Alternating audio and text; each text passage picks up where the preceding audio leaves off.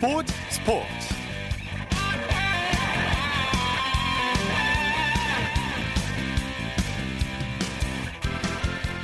여러분 안녕하십니까 아나운서 이창진입니다 김학범 감독이 이끄는 한국 23세 이하 축구 대표팀이 도쿄올림픽 예선 이란과의 경기에서 승리를 거두면서 8강 진출을 조기에 확정했습니다. 조금 전 경기가 끝났는데요. 2대 1로 이란을 꺾었습니다. 어, 또 여자 배구 대표팀이 태국을 이기게 되면 도쿄올림픽 출전권을 획득하게 되는데요. 남자 축구에 이어서 여자 배구도 꼭 올림픽 출전권을 따내기를 기원해 보겠습니다. 자, 일요일 스포츠 버스 먼저 축구 소식으로 시작합니다. 베스트 11의 손병하 기자입니다. 안녕하십니까? 네, 안녕하세요. 자, AFC U20 챔피언십 대회부터 살펴보죠. 조금 전 김학범호의 조별 라운드 두 번째 경기가 끝났죠? 네, 우리 시각으로 오늘 저녁 7시 15분 태국 송클라이 에서 킥오프한 2020 아시아 축구연맹 23세 이하 챔피언십 C조 조별 라운드 2차전에서 김학범 감독이 이끄는 우리나라가 난적 이란을 2대 1로 제압하고 8강 진출에 성공했습니다. 네네. 우리나라 전반전에만 이동준 선수와 조규성 선수가 연속골을 터뜨리며 승기를 잡았습니다. 특히 조규성 선수의 추가골 정말 아름다웠습니다. 이후 후반 초반 이란의 만회골을 허용하며 좀 힘든 경기를 펼쳤지만 한 골의 리드를 마지막까지 잘 지키면서 2대1 짜릿한 한 골차 승리를 완성했습니다. 네, 이란전이 결코 만만치 않았는데 전반적인 경기 내용은 어땠습니까? 네, 우선 전반전은 지난 중국전과 달리 좋았습니다. 김학범 감독 중국전과 비교해 공격진을 대폭 교체해서 경기를 치렀는데요. 전반 초반까지는 이란과 좀 대등한 경기를 했지만 전반 22분 이동준 선수의 선제골이 터진 후 이란을 압도했고요. 전반 35분 조규성 선수의 멋진 중거리 슛이 터지면서 시종 일관 우세한 경기를 펼쳤습니다. 네. 그러나 후반전은 좀 힘들었습니다. 후반전 이른 시간에 이란의 골을 허용했기 때문인데요. 이에 후반전 내내 이란의 파상 공세에 좀 시달렸고 힘든 경기를 했습니다. 네. 다행히 리드를 잘 지켜 승리하긴 했지만 전반전과 후반전 내용이 좀 달랐던 그런 경기였습니다. 네, 네. 이로써 우리의 8강 진출이 확정이 됐죠. 네. 이 우리나라 오늘 경기에서 승리하면서 승점 3점을 더해 총 승점 6점으로 C조 1위를 고수했습니다. C조에는 오늘 우리와 경기를 치른 이란 그리고 중국과 우즈베키스탄 등이 속해 있는데요. 우리가 현재 승점 6점, 이란은 승점 1점입니다. 그리고 이어서 경기를 치르는 중국은 승점 0점, 우즈베키스탄 승점 1점인데요. 우리가 우즈베키스탄과 치르는 최종전에서 지더라도 최소 조 2위를 확보하게 됩니다. 네. 비기거나 이기면 조 1위를 차지하기 때문에 오늘 전 오늘 이란전 승리로 8강 진출이란 1차 목표 달성에도 성공했습니다. 네네. 조별 라운드 최종전 대회 우승 후보 우즈베키스탄이에요. 네. 이 우즈베키스탄은 이번 대회에서 우리나라 등과 함께 강력한 우승 후보로 꼽히는 나라입니다. 이 연령대에서 강한 면모를 보이고도 있고요. 우즈베키스탄 잠시 후인 밤 10시 15분부터 중국과 조별 라운드 2차전을 치르는데요. 이 경기에서 우즈베키스탄이 승리할 경우 우리나라와 최종전에서 조 1위를 놓고 격돌하게 됩니다. 네. 예, 우리나라 지난해 우즈베키스탄과 두 차례 평가전을 치른 적이 있죠. 결과는 1승 1패. 내용도 상당히 호각세였는데요. 이 마지막 경기는 단순히 조 1위를 차지하기 위한 승부가 아닌 대회 우승을 놓고 다시 격돌할 수도 있는 상대와의 대결이라는 점에서 우리나라에게 상당히 중요한 일전이 될 전망입니다. 네. 박항수 감독이 이끄는 베트남은 어떤 상황입니까? 네, 베트남 대표팀 현재 D조에 속해 있습니다. 이 아랍에미리트와 치른 지난 1차전에서 0대0 무승부를 거둔 이후 현재 두 번째 경기를 준비하고 있습니다. 네. 베트남 강호 아랍에미리트와 비기며 승점을 따내 8강 진출의 희망을 이어가고 있는데요. 2차전 상대는 현재 D조 선두를 달리고 있는 요르단입니다. 요르단 지난 첫 경기에서 북한을 2대1로 꺾으면서 선두에 올라 만만치 않은 전력을 과시하고 있습니다. 베트남 내일 열리는 이 요르단전에서 반드시 승리해야 조 2위까지 주어지는 8강 진출권을 획득할 수 있을 것 같습니다. 네. 만약에 패한다면 자력으로는 8강 진출이 어려워지는 만큼 사력을 다해야 할 경기입니다. 베트남과 요르단의 경기는 우리 시각으로 월요일인 내일 밤 10시 15분에 시작합니다. 예. 자, K리그는 동계 훈련과 선수 이적 시장으로 활발하게 움직이고 있는데 다음 주부터 어, 주목해야 할 중국의 움직임이 시작될 거라면서요? 네, 이 중국 슈퍼리그 팀들 얘기입니다. 중국 슈퍼리그 지난해 연말 일부 리그의 외국인 선수 규정을 발표했습니다. 최대 6명까지 보유할 수 있고 그중 5명은 경기 엔트리 등록 그리고 4명을 출전시킬 수 있다는 내용입니다. 네. 이에 중국 슈퍼리그 구단들은 팀 전력을 강화할 수 있는 외국인 선수를 보다 폭넓게 운영할 수 있게 됐습니다. 네. 여기서 주목해야 할 내용 4명의 출전 선수인데요. 여기엔 중국 외에 다른 국적의 외국인 선수가 3명, 그리고 아시아 국적을 지닌 선수가 한 명입니다. 예. 3 플러스 1인 셈이죠. 예, 그래서 중국 슈퍼리그 구단들은 아시아에서 가장 높은 수준을 자랑하는 우리 K리그 선수들을 노릴 수 있게 됐고 K리그에서는 이 K리그에서 뛰는 정상급 국내 선수들의 대이동이 일어날 수 있다는 그런 시각이 현재 많은 상황입니다. 네네. 어, 전반적으로 외국인 선수 쿼터가 늘면서 K리그에서 검증받은 외국인 선수들의 이탈도 있을 수 있다면서요? 네, 맞습니다. 앞서 전해드린 것처럼 중국 슈퍼리그 클럽들의 외국인 선수 보유 한도가 늘어나면서 K리그에서 먼저 기량을 검증받은 외국인 선수들에 대한 관심도 급증하고 있습니다. 네. 기존엔 쿼터 수가 적어서 확실한 선수만 뽑았는데 지금은 예비 자원을 더 뽑을 수 있게 된 거죠. 그러면서 시선은 K리그에서 좋은 활약을 펼친 외국인 선수들에게 쏠리고 있습니다. 이 대표적인 선수가 지난 시즌 K리그 1 득점한 출신인 수원의 타가트, 공격 포인트 생산 머신으로 불리는 울산의 주니어 선수, 그리고 포항을 리그 4위로 견인한 완델손 선수 등입니다. 이들은 기량도 검증된 데다 연봉 부담도 그리 크지 않기 때문에 알짜 선수를 원하는 중국 슈퍼리그 구단들의 주요 타깃이 되고 있습니다. 예. 중국 슈퍼리그의 외국인 선수 보유 및 출전 한도 변경으로 우리 K리그에도 큰 영향이 미칠 것이 분명해 보입니다. 네네. 네. 자, 이 손흥민 선수의 토트넘이 어, 리버풀에게 아쉽게 패하고 말았죠. 네, 오늘 새벽 2시 30분이었습니다. 토트넘 호스퍼 스타디움에 열린 2019-2020 잉글랜드 프리미어리그 21라운드에서 이 토트넘이 리버풀을 맞아 잘 싸웠지만 0대1 한 골차로 패하고 말았습니다. 네. 이 토트넘 이번 시즌 무패 질주를 하고 있는 리버풀을 제어할 수 있느냐가 가장 큰 관심이었는데 이 리버풀 토트넘 원정 경기임에도 안정적인 전력을 뽐내면서 1대0으로 승리. 이번 시즌 무팽진과 더불어 1위 질주를 계속했습니다. 예, 예. 토트넘 손흥민 선수를 중심으로 공격을 전개하며 리버풀 골, 골문을 수차례 두드렸지만 마지막 슛이 조금씩 부정확하게 이어지면서 한 골차 석패를 허락하고 말았습니다. 네. 말씀하신 대로 리버풀이 조직력, 뭐 여러 가지 선수들의 개개인의 능력 한수 위라는 생각이 들 정도로 어제 참 그 리버풀이 경기를 잘하던데 네네. 이번 시즌 전적이 20승 1무가 됐어요. 정말 엄청난 기록들을 쓰고 있죠. 네, 맞습니다. 리버풀 21경기를 치르며 벌은 승점이 무려 61점입니다. 네. 2위 레스터 시티와는 벌써 16점이나 차이가 나고요. 심지어 레스터 시티는 리버풀보다 한 경기를 더 치렀습니다. 예. 뭐 사실상 20점 가까이 차이 나는 셈이죠. 스페인이나 독일 등 다른 빅리그와 비교해도 리버풀의 성적은 도드라집니다. 네. 예, 현재 스페인 라리가에서는 바르셀로나가 1위인데요. 승점이 40점이고요. 독일 분데스리가에서는 라이프치히가 1위지만 승점은 37점에 불과합니다. 뭐 이탈리아나 프랑스의 사정도 다르지 않는데요. 이탈리아 1위 인터밀라는 승점 46점, 프랑스의 1위 파리 생제르맹은 승점 45점밖에 안 됩니다. 네네. 뭐이 승점만 놓고 보시, 보더라도 이번 시즌 리버풀이 리그에서 얼마나 무서운 기세를 보이고 있는지 잘 알 수 있습니다. 네네. 뭐 마네 살레 같은 골게터 외에도 수비 조직력도 대단한 팀인데 네네. 다른 기록들도 계속 경신하고 있죠. 네, 엄청나게 빠른 승점 정리 페이스를 보이고 있는 리버풀은 최다 경기 연속 득점 그리고 연속 경기 무패 경기 수도 계속 경신하고 있습니다. 먼저 최다 경기 연속 득점은 구단 역대 기록과 타이를 이뤘습니다. 그렇군요. 리버풀 이번 시즌 개막 후 21경기를 치르는 동안 모든 경기에서 골을 기록했는데요. 이건 1933, 1934 시즌에 세운 구단의 자체 기록과 같은 겁니다. 예. 만약 리버풀이 다음 22라운드에서도 골을 기록하게 된다면 130년 넘는 구단 역사상 새로운 기록을 쓰게 되는 겁니다. 네. 리버풀 또 연속 경기 무패 수도 지난 시즌까지 포함해 38로 늘렸는데요. 이 기간 동안 무려 33승 5무를 기록하면서 정말 독보적인 페이스를 보여주고 있습니다. 네. 자, 소식 고맙습니다. 네, 고맙습니다. 축구 소식 베스트 11의 손병하 기자와 살펴봤습니다.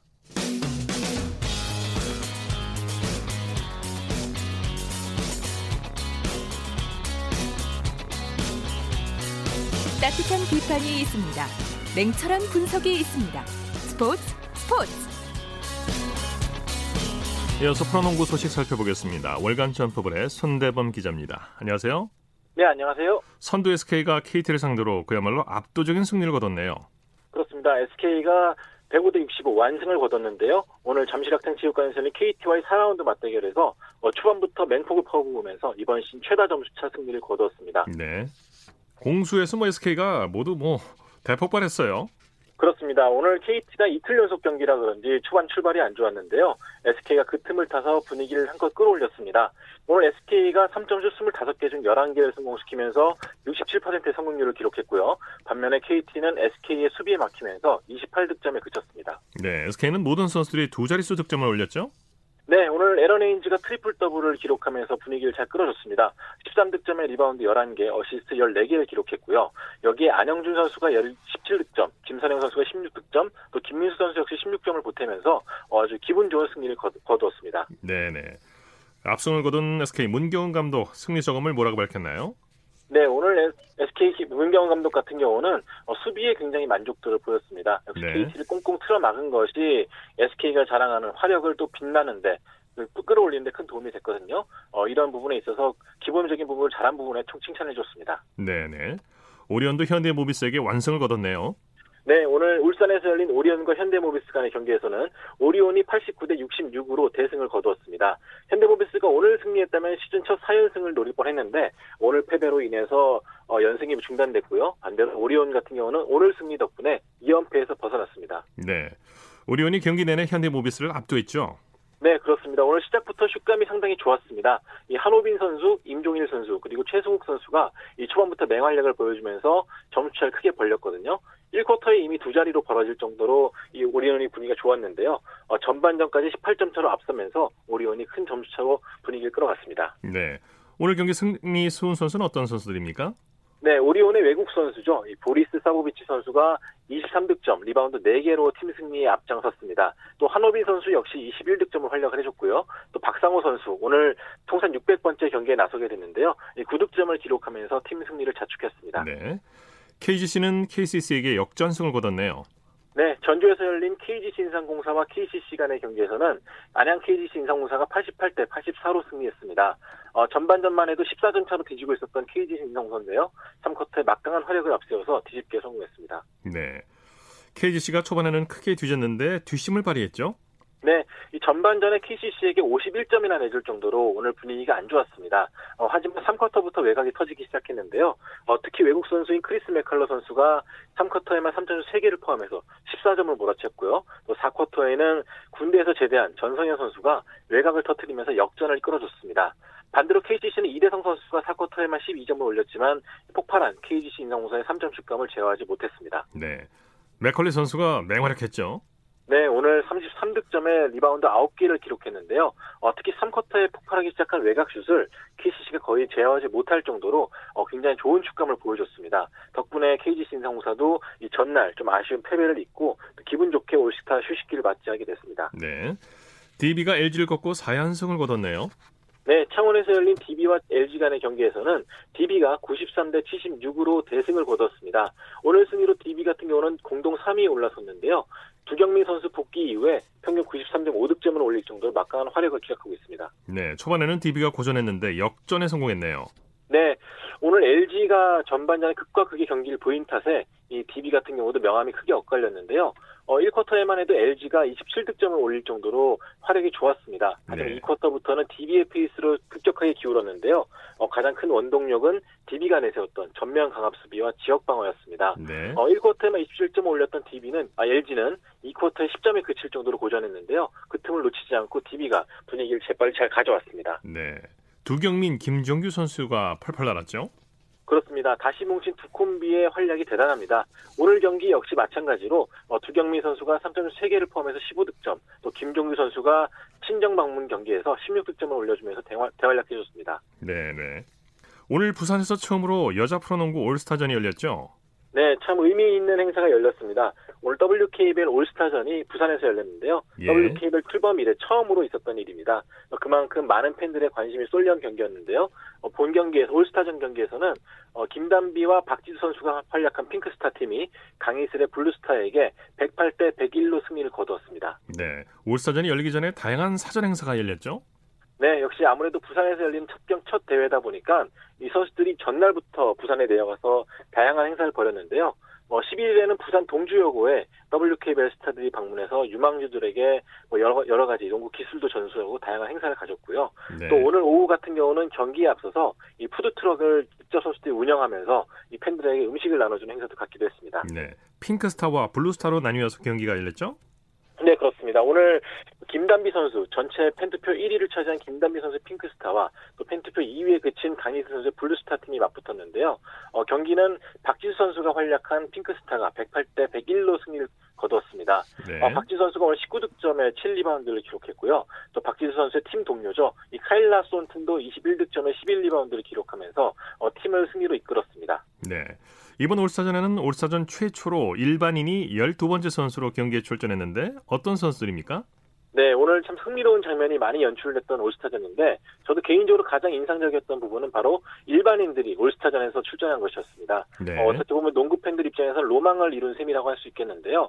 어, 여자농구 동호회 바투 소속의 이혜수 씨와 또 양천중학교 졸업 예정인 임수빈 학생이 어, 공고에 참여해서 양 팀의 일반인 선수로 참가했습니다. 두 선수 는 네. 실제로 이 WKBL 올스타들과 경기에 나서면서 또 직접 득점도 올리고 또 함께 세리머니도 선보이면서 어, 재미있는 장면을 연출했습니다. 네.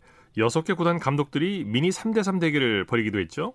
그렇습니다. 이 올스타전의 꽃 중 하나가 바로 감독들이 자신의 체면 대신에 팬들을 위해서 모든 것을 다 보여주는 그런 이벤트가 아닌가 싶은데요. 오늘 같은 경우는 안덕수, 임금배, 정상일 감독이 위성호, 이훈재, 이용주 감독과 함께 미니 3대3 대결을 펼쳤는데요. 네. 어, 그냥 농구만 한 것이 아니라 어, 거의 우스꽝스러운 복장을 입고 또 재미있게 농구 대결을 펼치면서 웃음도 선사했습니다. 네.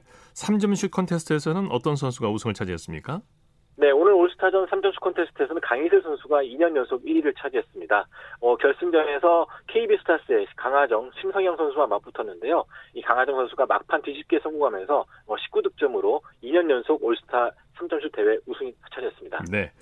자, 올스타전의 꽃이라고 할 수 있는 MVP 어떤 선수가 받았나요?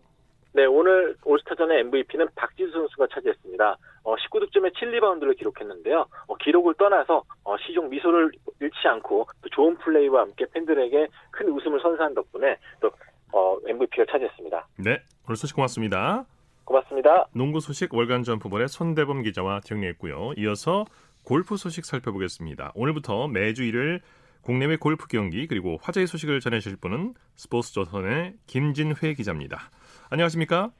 예, 안녕하세요. 네, 반갑습니다. 앞으로 잘 부탁드리겠습니다. 예, 예, 반갑습니다. 자, 가장 먼저 PGA 투어 소니 오픈 소식부터 알아보겠습니다. 3라운드가 열렸는데 임성재 선수가 잘하고 있죠?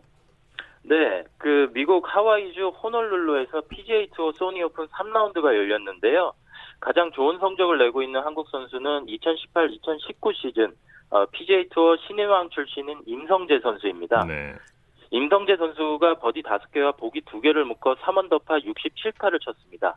3라운드까지 6언더파 204타를 기록해 전날보다 순위를 10계단 끌어올려 공동 7위에 올랐습니다. 네. 경기 내용 자세히 살펴볼까요? 네, 임성재 선수는 날카로운 아이언 샷 감각을 보여줬습니다. 3번과 8번, 12번 홀 등 파포홀에서 기록한 3개의 버디는 정확한 드라이버 샷에 이어 두 번째 샷을 홀컵 2m에서 4m 옆에 붙여 버디로 연결했습니다.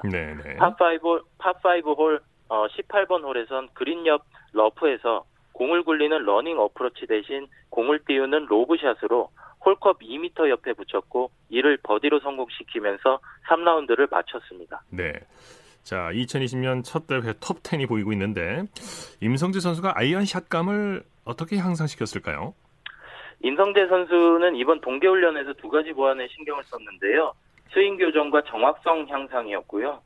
다운스윙 때 오른쪽 팔꿈치를 몸에 바짝 붙여서 내려오는 동작과 오른쪽 어깨를 지면 쪽으로 더 많이 떨어뜨림으로써 아이언샷의 정교함을 끌어올렸습니다. 네. 네. 두달 남짓 스윙 코치와 함께 샷을 가다듬어서 정확도도 향상시켰다고 합니다. 네. 네. 예, 지금 선두 6타 차인데 이 첫 대회 우승 가능성 얼마나 우리가 생각해 볼 수 있을까요?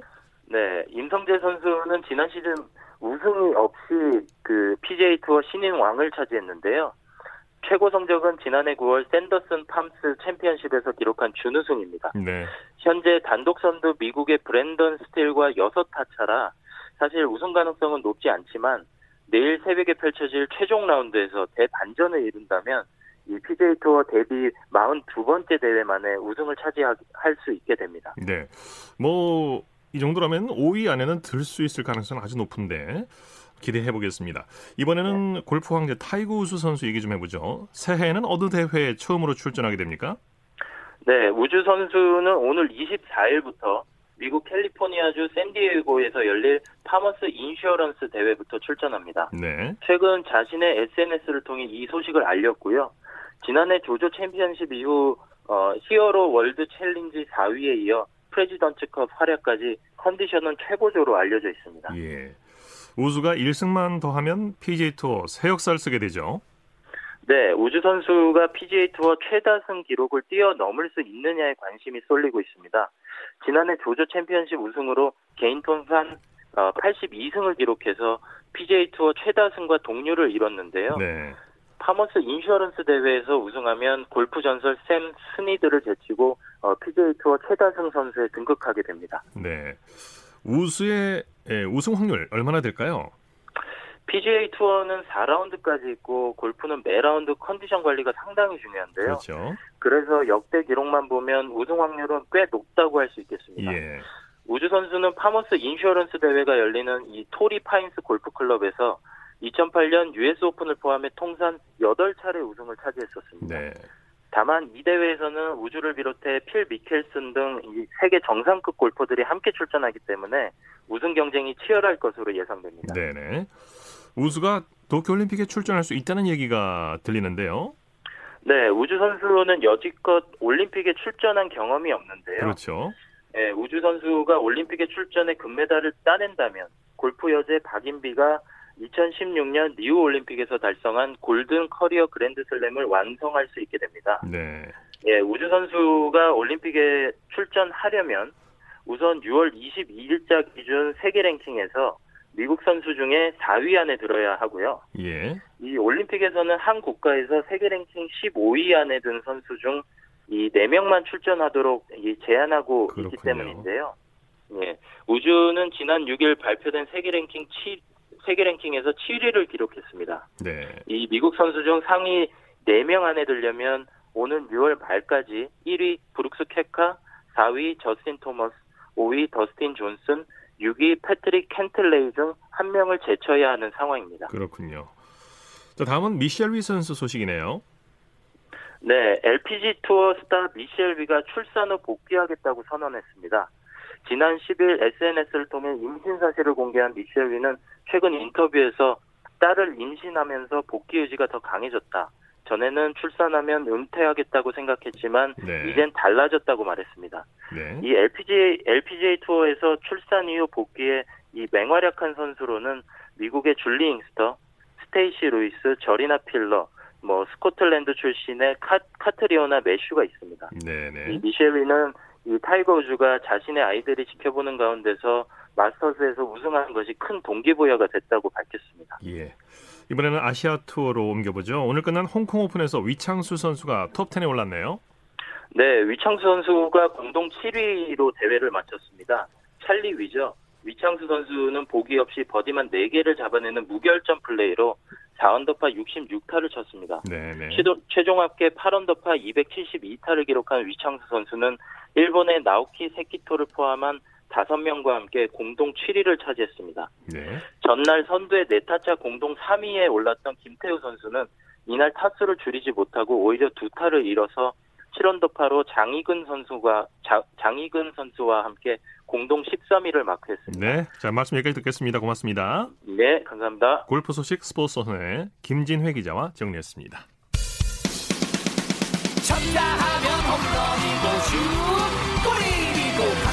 없는 한편의 드라마 그것이 바로 그것이 바로 손에 잡힌 우승 트로피 목에 걸린 그 배달 너와 내가 하나 되는 그것이 바로 그것이 바로 그것이 바로 꿈꾸던 스포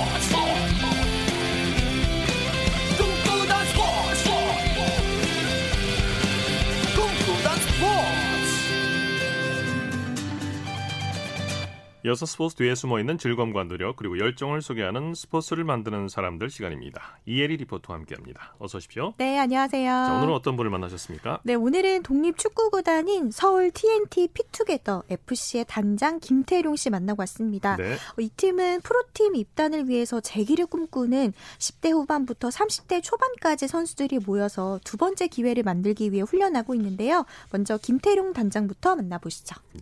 훈련이나 전체적인 환경은 최대한 프로에 근접하도록 준비를 해놨어요. 그래서 선수들이 여기서 기량을 발전할 수 있는 요소들이 있고 저는 사실 독립구단이 많이 생기는 게 좋다고 생각은 해요. 16년, 17년 선수들을 배출을 하고 경기력이 올라오고 하다 보니까 이제는 먼저 프로팀에서 연습 경기 하자고 찾아주시기도 하고 그런 부분인데 가장 자부심과 연결될 수 있는 거는 여기는 선수도 거쳐가면 잘 될 수 있지만 지도자들 혹은 운영하는 그 운영진 그런 사람들도 되게 잘 돼서 더 좋은 데로 간 사람들이 많아요. 네, 그럼 지금까지 프로에 간 선수들은 몇 명 정도 됩니까? 네, 60명 정도가 국내외 해외 프로팀에 갔다고 하는데요. 그렇군요. 최근에 그 대구 FC가 2020 시즌을 함께한 신인 선수 5명을 영입했는데 그 중에 한 명인 20살 이찬웅 선수도 이 독립구단에서 뛰게 뛰었습니다. 예. 2020년부터 꿈의 무대인 프로팀에 가게 된 건데요. 특히나 선수들이 자존감이 많이 높아졌다. 이 팀을 통해서 이런 것들을 얻었다라는 이야기를 들었을 때 김태룡 단장은 가장 뿌듯하고 뿌듯하다고 했습니다. 네. 이 김태룡 단장에게 들어보시죠. 지금도 이제 K리그 프로 단계에서 국내든 해외든 뛰는 선수들 중에 우리 팀을 거쳐간 선수들이 제법 있거든요. 함께하는 동안 다들 고생했다 하면서 밥 사주는 선수도 있었고 먼저 자기가 지원금을 좀 도와주는 선수도 있었고 그리고 이제 베테랑 선수 같은 경우는 휴가 받으면은 프로에서 휴가 받으면 와서 또 여기 개인 훈련하면서 어린 선수들 독려해줘요. 그런 게 일단 너무 좋아서 휴가 때 와서 하루라도 선수들이랑 훈련해주면 이게 엄청난 동기부여가 되고 그런 것들이 되게 좋은 것 같아요, 저도. 그게 결국 자산 같습니다. 축구과학 회사랑 같이 콜라보가 되면서 더 배우고 더 깊게 들어가게 되고 축구에 대해서 그리고 저도 배워요. 네, 팀 훈련은 그럼 어떻게 하고 있는 건가요? 네, 오전에는 축구 훈련을 하고요. 오후에는 심리 교육과 영어 교육을 하고 있는데 독립 구단이다 보니까 프로팀과 연습 경기를 한다거나 아니면 대학 축구팀과 연습 경기를 하고 있습니다. 네. 이런 장점이 선수들에게는 경기 중에 다양한 시도를 할 수 있다는 건데요. 이번에 그 대구 FC로 간 이찬웅 선수의 경우에는 원래 공격수였는데 중앙 수비수로 변신을 해서 입단을 하게 됐다고 합니다. 예. 아무래도 과학적인 훈련 도입의 그 시스템이 아주 잘 갖춰서 활용하고 있다고 있다고 볼 수 있는데요. 지현수 선수에게 들어보시죠. 급하게 안 가도 돼. 야 돌린다 여기 있게. 가까운 사람이랑 간격 체크해 계속 계속 눈으로 확인 눈으로 확인. 단장님은 모든 선수들한테 좋은 기회를 주시려고 하시고 이제 훈련 환경도 만들어 주시려고 노력하시고 새로운 걸 많이 시도하시는 그런 분이신 것 같아요. 도전적인. 저는 일단 소속팀이 있을 때의 폼을 유지하기 위해서 이 팀에서 훈련을 하고 있고요. 저는 다시 이제 겨울 이적 시장이나 여름 이적 시장 통해서 프로팀에 재입단하는 게 제 목표입니다. 네, 네, 프로에 가기 위한 간절함을 가지고 있는 선수들이라서 더 노력하고 훈련하면서 도전하고 있는데요. 김태룡 단장이 이런 선수들이 성장하는 데 큰 도움을 주고 계신 것 같아요. 네, 맞습니다. 김태룡 씨가 아무래도 선수들을 사랑하고 있기 때문에 이런 따뜻한 마음이 선수들에게도 전달되고 또 이 팀이 잘 유지되고 있는 게 아닐까 싶은데요. 네. 앞으로도 이곳에서 뛰고 있는 선수들의 가슴 속에 이 축구라는 열정이 식지 않도록 김태룡 씨의 열정과 노력이 더해져서 꿈의 무대를 밟을 수 있도록 저도 함께 응원하겠습니다. 네, 스포츠를 만 드는 사람들 이혜리 리포터와 함께했습니다. 수고했습니다. 네, 고맙습니다.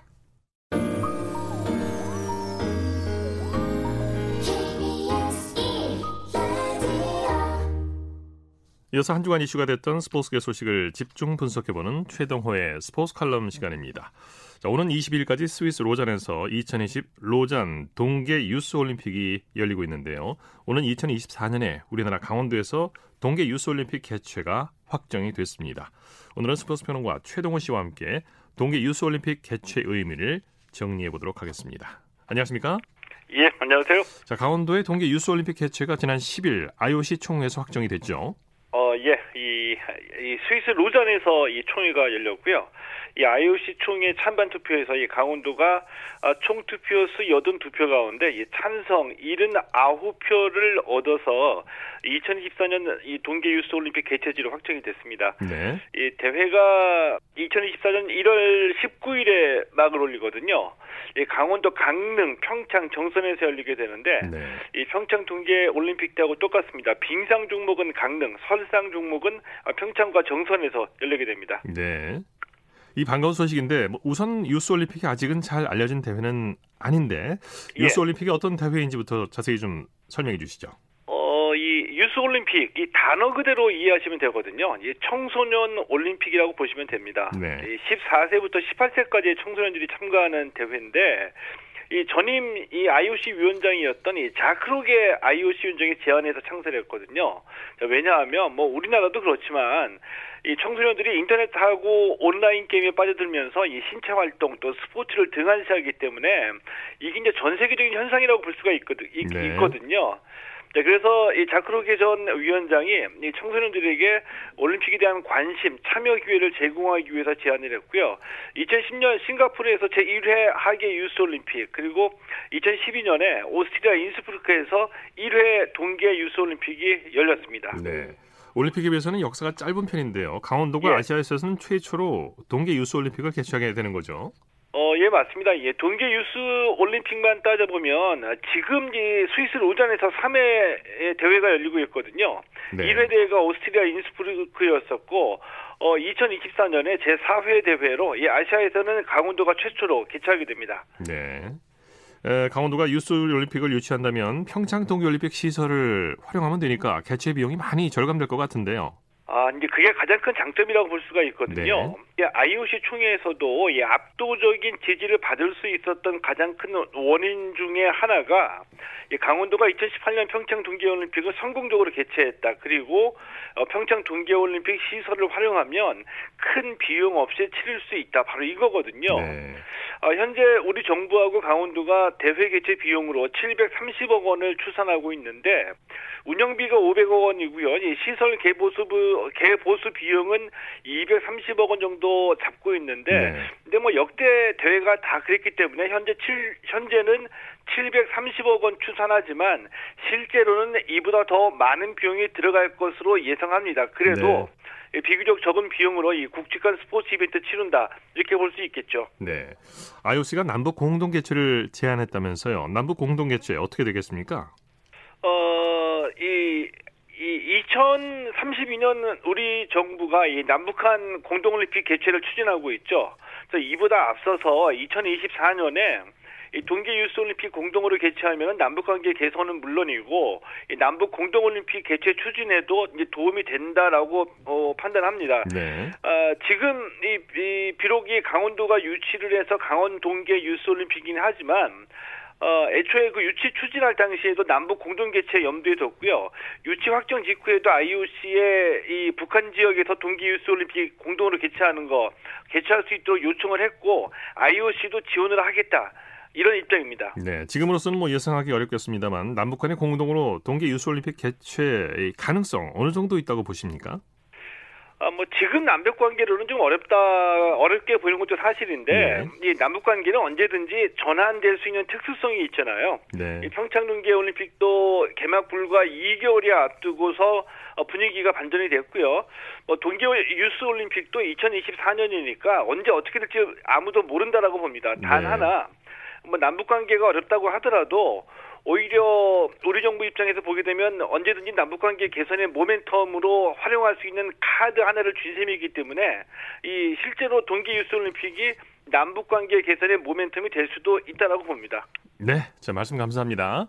예, 고맙습니다. 최동호의 스포츠 칼럼 스포츠 평론가 최동호 씨였고요. 이어서 도쿄올림픽 아시아 지역 최종 예선 결승전 소식 살펴보겠습니다. 스포츠 동아의 강산 기자입니다. 안녕하십니까? 네, 안녕하세요. 자, 여자 배구 도쿄올림픽 아시아 지역 최종 예선 결승전이 우리나라 태국의 경기로 열리고 있는데 조금 전 8시 30분부터 열렸죠. 지금 어떻게 진행되고 있습니까? 네, 오늘 그야말로 운명의 대결인데요. 승리하는 팀은 도쿄올림픽 본선 티켓을 거머쥐지만 패하는 팀은 그 무엇도 얻을 수 없습니다. 네. 그래서인지 경기가 열린 태국 나콘 라차시마 코라차 추이 홀에는 현지온 팬들이 가득 들어차면서 열기를 실감케 했는데요. 지금은 한국이 세트 스코어 2대 0으로 앞서 있는 상황입니다. 아, 3세트가 네. 진행 중이고요. 자, 이 경기에서 우승을 해야 도쿄올림픽 티켓을 획득할 수 있는 거죠? 그렇습니다. 대륙간 예선에서 한 장의 티켓을 따낸 중국과 개최국 자동 출전권을 얻은 일본의 마지막 아시아 쿼터 한 장이 이번 예선에서 결정되는데요. 네. 우승팀만이 도쿄행 티켓을 얻을 수 있습니다. 네, 객관적 전력 우리나라가 태국보다 앞서다는 평가죠? 아무래도 올라운더 김연경의 존재감이 크기 때문에 객관적으로는 한 수 위라는 평가를 받고 있지만 세계적인 세터 누사라 톰콤을 앞세운 태국의 전력도 만만치가 않습니다. 네. 특히 한국이 2018 자카르타 팔렘방 아시안 게임에서 태국에 패한 바가 있는데 경기를 늦추지 않고 있습니다. 네. 한마디로 뭐 끝장 승부인데 2대 0이라면 상당히 지금 유리한 고지에 올라서 있는 상황입니다. 아, 김연경 선수의 부상이 가장 큰 변수였는데 김연경 선수 출전했습니까? 네, 출전했고요. 2세트까지 15득점을 올리면서 맹활약을 펼쳤습니다. 예. 어려운 공격을 모두 득점으로 연결하면서 역시 에이스다운 모습이었는데요. 어제까지만 해도 부상, 복근 부상에 대한 리포트가 정확히 나오지 않아서 좀 우려하는 시선이 많았지만 한국의 올림픽 진출을 위해 그야말로 모든 것을 쏟아붓고 있습니다. 네. 양팀 다 최종의 멤버가 총 출동했죠. 맞습니다. 한국은 김연경을 비롯해서 이재영과 세터 이다영, 센터 양효진과 김수지, 리베로 김해란이 모두 총출동했고요. 태국은 세터 눗사라와 센터 플룸짓이 주축이 되고 윌라반과 차추원, 오르마 시타라 등 주요 공격수들이 모두 코트를 밟았습니다. 네네. 이번 대회 뭐 준우승은 아무런 의미가 없고 오로지 우승을 해야만 도쿄행 티켓을 획득할 수가 있는데 태국 홈팬들의 아주 일방적인 응원과도 싸워야겠죠. 그렇습니다. 정말 태국 홈팬들이 어마어마하게 경기장에 들어차서 그 함성이 굉장히 큰 상황인데요. 예예. 예. 지금 이런 부담도 모두 이겨내고 한국 선수들이 정말 경기 잘해주고 있습니다. 네. 어제 대만과의 준결승전에서 맹활약한 김희진 선수 오늘도 좋은 흐름을 이어가고 있죠. 네, 그렇습니다. 김희진 선수가 오늘도 서브 득점 두 개를 포함해서 다양한 공격 패턴을 활용하면서 좋은 컨디션을 뽐내고 있는데요. 발목 부상이 다소 걱정이었지만 최종적인 최종전인 만큼 역시 모든 에너지를 쏟아붓고 있는 상황입니다. 네. 라바리니 감독 어떤 전략으로 지금 경기에 임하고 있습니까? 사실 오늘 전략에는 크게 변화가 없습니다. 적극적으로 서브를 구사하고 탄탄한 수비 라인을 형성하면서 실점을 최소화하는 경기를 펼치고 있는데요. 네. 무엇보다 인상적인 점은 라바리니 감독이 1세트부터 선수들과 함께 뛰고 하이파이브를 나누면서 힘을 불어넣고 있습니다. 네. 이 에너지가 선수들에게도 좋은 쪽으로 전달이 된 것 같습니다. 네, 태국은 스피드 배구가 강점인데 오늘 그 강점을 살리고 있습니까? 네, 태국이 1, 2, 1, 2세트는 한국이 모두 이겼지만 태국의 스피드 배구는 분명히 위력적입니다. 네. 특히 한 박자 빠른 중앙 후위 공격과 속공이 굉장히 위력적인데 이것은 세터 누사라의 기량과도 연결이 되는 부분이고요. 경기 초반에는 확실히 태국의 공격이 조금 더 호쾌함이 느껴지기도 했습니다. 네, 네. 지금 이제 세트 스코어 2대 0이고 3세트가 진행이 되고 있는 건가요? 예, 3세트가 진행이 되고 있고 저도 경기가 끝 끝나지 않을까 좀 조마조마하면서 보고 있는데요. 네. 한국이 21대 17로 앞서 있습니다. 아, 네. 세트 중반까지 3점 차 이상으로 뒤지면서 좀 어려운 경기를 했지만 20대 17에서 지금 바로 양효진 선수가 시원한 1인 블로킹으로 점수를 4점 차, 넉점 차까지 벌렸습니다. 이제 뭐 곧 경기가 끝날 수도 있겠는데요? 그렇죠. 지금과 같은 흐름을 계속 유지한다면 세트 스코어 3대 0 승리도 충분히 가능하다고 조심스럽게 점쳐봅니다. 네, 지금 뭐 어, 2대 0 상황 3세트 21대 17이라면 아, 이 페이스라면 뭐 3대 0으로 끝날 가능성이 아주 높아졌는데 자, 배구 전문 기자들은 오늘 경기를 어떻게 전망을 하고 있나요? 사실 경기 전 상황으로 돌아가 봤을 때 김연경의 출장 여부가 굉장히 중요했거든요. 지금처럼 역할만 해줘도 상당히 큰 부분을 차지한다고 볼 수 있습니다. 네. 특히 태국의 최근 페이스가 워낙 좋았기 때문에 좀 걱정스러운 부분도 있었지만 역시 라바리니 감독은 한 명의 선수에 쏠리지 않고 보유한 선수들을 최대한 활용하는 전략을 펴고 있는데 이게 태국 수비진을 흔들어 놓는데 분명히 일조한 부분이 있습니다. 지금 네. 2세트도 그렇고 3세트도 굉장히 유연하게 경기를 풀어가고 있습니다. 네, 한국 배구의 최대 염원이자 명운이 걸린 한판 승부인데 우리 여자 배구가 마무리를 잘 해줬으면 좋겠습니다. 자, 소식 네, 감사합니다. 고맙습니다. 도쿄올림픽 여, 아시아 지역 여자 배구 최종 예선 결승전 소식 스포츠 동아의 강산 기자와 정리했습니다. 스포츠 단신 전해드립니다. 피겨 여, 스케이팅 여자 싱글 간판 유영 선수가 2020년 로잔 동계 청소년 올림픽 피겨 스케이팅 여자 싱글 쇼트 프로그램에서 1위에 올랐습니다. 스포츠 스포츠 오늘 준비한 소식은 여기까지고요. 내일은 8시 30분부터 들으실 수 있습니다. 함께해 주신 여러분 고맙습니다. 지금까지 아나운서 이창진이었습니다. 스포츠 스포츠